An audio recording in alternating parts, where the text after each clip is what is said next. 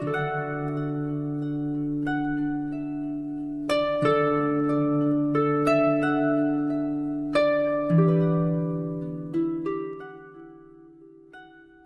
磨，作者戴志忠，主播迎秋。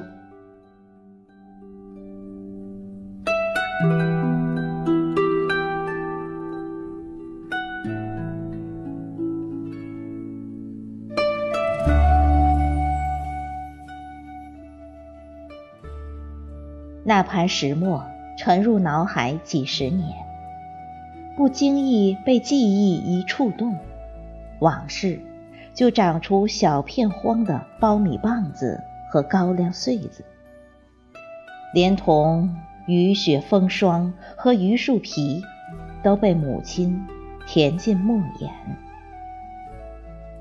苦涩的日子绕在墨道上，一圈圈，拽紧了艰难岁月。我无法拒绝推磨。母亲有太多的愁事，总也磨不碎，筛不净。可是那天旋地转的感觉，却叫我望而生畏。我常把一口口苦水和胆汁呕吐在墨道上，裹步不前。屋子转了。脚下的地也转了，天地倾斜了，墨为什么不转？墨啊墨，转啊转，墨纹浅了，石匠赞；墨杆弯了，父亲唤。可是墨出的希望，总也填不满粗瓷饭碗。抢过哥哥手里的饭勺子，不管不顾碰痛的母亲的心，伸进老泥饭盆，舀来舀去，只盛上一勺勺奶奶的唉声叹气。终于有一天，我远离莫道，坐在县城中学的课堂上，看着几何书上的圆，思想。却溜进故乡磨坊，扶一把步履蹒跚的母亲，忽忽悠悠把住光滑的老磨杆。